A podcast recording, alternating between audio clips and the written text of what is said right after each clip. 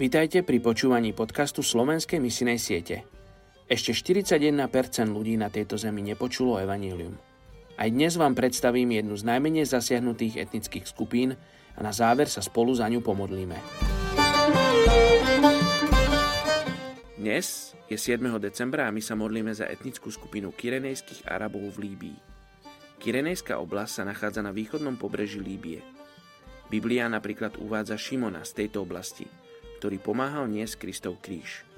V minulosti to bola rímska provincia na severnom pobreží Afriky a v staroveku bola silne kolonizovaná Grékmi. Kyrenejská oblasť bola ovládnutá prvým kalifom Abu Bekrom a teda i moslimskými Arabmi v roku 643 nášho letopočtu. Táto oblasť bola neskôr postúpená Egyptu, zabraná Osmanskou ríšou, ďalej postúpená Taliansku a neskôr sa stala aj nezávislým územím Líbie. V súčasnosti je v Líbii okolo 1,5 milióna kyrenejských Arabov. Väčšina žije farmárským spôsobom života a je závislá na pôde, pestovaní jačmeňa a dobytka. Hoci sú vzťahy medzi kresťanmi a moslimami v Líbii pomerne dobré, je zakázané konvertovať moslimov na kresťanstvo a takisto je zakázaná kresťanská literatúra. Poďte sa spolu so mňou modliť za etnickú skupinu kyrenejských Arabov v Líbii. Oče, modlím sa za túto etnickú skupinu kyrenejských Arabov.